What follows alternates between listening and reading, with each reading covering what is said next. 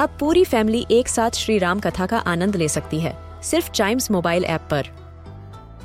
जानिए श्री राम के बचपन से लेकर दशानन वध तक का सफ़र। सरल रामायण घर के सभी सदस्यों के लिए। आज ही डाउनलोड करें चाइम्स मोबाइल ऐप एप्पल या गूगल प्ले स्टोर से।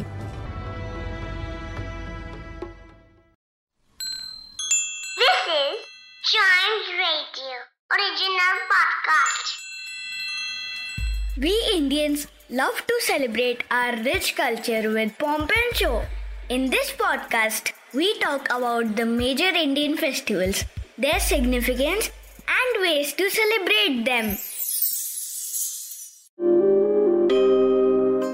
कहीं झूला झुलाते हैं तो कहीं झांकी सजाते हैं और तो और कहीं दही हांडी फोड़कर धूमधाम से मनाते हैं जन्माष्टमी हिंदू धर्म में भगवान श्री कृष्ण के बर्थडे को कृष्ण जन्माष्टमी के रूप में मनाया जाता है। श्री कृष्ण को भगवान विष्णु का अवतार माना जाता है। इनका जन्म देवकी और वासुदेव के पुत्र के रूप में मथुरा में हुआ था। उन्होंने मथुरा वासियों को अत्याचारी कंस के शासन से मुक्ति दिलाई। और इतना ही नहीं, महाभारत के युद्ध में पांडवों को जीत दिलाने में भी भगवान श्री कृष्ण ने अहम भूमिका निभाई थी। लोगों के बीच ये फेस्टिवल बड़े उत्साह और खुशी के साथ मनाई जाती है। इस दिन भक्त उपवास करते हैं और भगवान कृष्ण के बाल रूप की पूजा करते हैं। वहीं इस दिन घरों और मंदिरों में झांकी भी सजाते हैं। इन झांकियों में भगवान श्री कृष्ण के विभिन्न रूपों और उनकी लीलाओं को दिखाया जाता है। चूँकि भगवान श्री कृष्ण का जन्म जेल में हुआ था, इसलिए आज भी कई पुलिस लाइंस में भगवान की सुंदर झांकियाँ सजाई जाती है। लोग अपने घरों में मध्य रात्रि बारह बजे दूध से मूर्ति को नहलाते हैं और सुंदर कपड़े, गहने वगैरह पहनाते हैं और फिर पूजा के लिए पालना में रखा जाता है। उसके बाद देवताओं को मिठाई चढ़ाते हैं और फिर प्रसाद सबके बीच में बांटा जाता है। मथुरा भगवान कृष्ण का जन्म स्थान है। वृंदावन और गोकुल वो जगह हैं जहाँ कृष्ण ने अपना बचपन बिताया था। आज भी मथुरा, वृंदावन और गोकुल की सड़कों पर भगवान कृष्ण का नाम लिखा हुआ है। मथुरा में जन्माष्टमी के दिन ग्रैंड सेलिब्रेशन होता है। मथुरा का यह उत्सव पूरे देश से टूरिस्ट को अट्रैक्ट करता है। और इस फेस्टिवल में युवा लड़के लड़कियाँ रास लीला का अभिनय भी करते हैं, यानी प्ले करते हैं।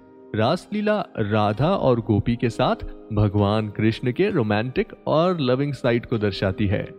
जन्माष्टमी मनाने के लिए मथुरा की पूरी जगहों को फूलों और रोशनी से सजाया जाता है। और जन्माष्टमी की सबसे फ़ेमस रिचुअल्स में से एक है दही हांडी फोड़ने की परंपरा। लोग अपने गली मोहल्ले में दही हांडी की प्रतियोगिता रखते हैं और फिर हर ग्रुप के लोग चढ़कर मटकी फोड़ने का कार्यक्रम करते हैं। इसमें क्या होता है, सभी लोग ग्रुप में पिरामिड शेप बनाकर मटकी फोड़ने के लिए एक दूसरे के ऊपर चढ़ते हैं और मटकी फोड़ने की कोशिश करते हैं।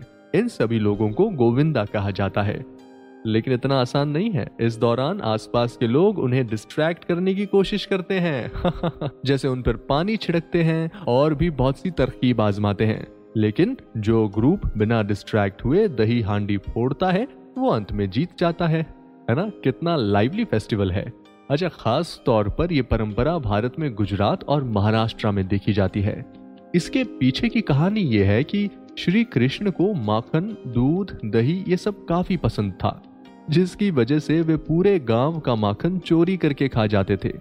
वृंदावन में महिलाओं ने मथे हुए माखन की मटकी को ऊंचाई पर लटकाना शुरू कर दिया, जिससे कि श्री कृष्ण का हाथ वहाँ तक ना पहुँच सके।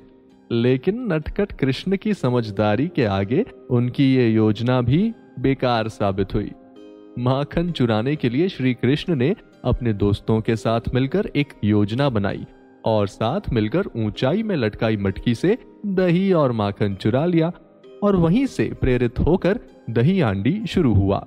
बहुत सी जगह फ्लूट कंपटीशन भी होता है और काफ़ी जगह बच्चे, स्कूल्स, सोसाइटी या अपने घरों में कृष्ण की तरह ड्रेस पहनकर हाथ में फ्लूट लेकर तैयार होते हैं और एक अलग ही अंदाज में इस फेस्टिवल को सेलिब्रेट करते हैं। तो इस तरह से पूरे विधि विधान के साथ बाल गोपाल का बर्थडे सेलिब्रेट किया जाता है। और ये न सिर्फ़ भारत, बल्कि पूरी दुनिया में, जहाँ कहीं भी कृष्ण के भक्त हैं, वे इस फेस्टिवल को धूमधाम से मनाते हैं। इसी के साथ आज हमने Indian festivals at a glance podcast के इस एपिसोड में सुनी जन्माष्टमी की कहानी। ऐसे ही और भी फेस्टिवल्स के बारे में जानने के लिए आप चाइम्स रेडियो का ये वाला podcast Indian festivals at a glance को ज़रूर लाइक शेयर और सब्सक्राइब कर लें, ताकि आपसे इसका कोई भी एपिसोड मिस ना हो जाए। Till then see you and always keep chiming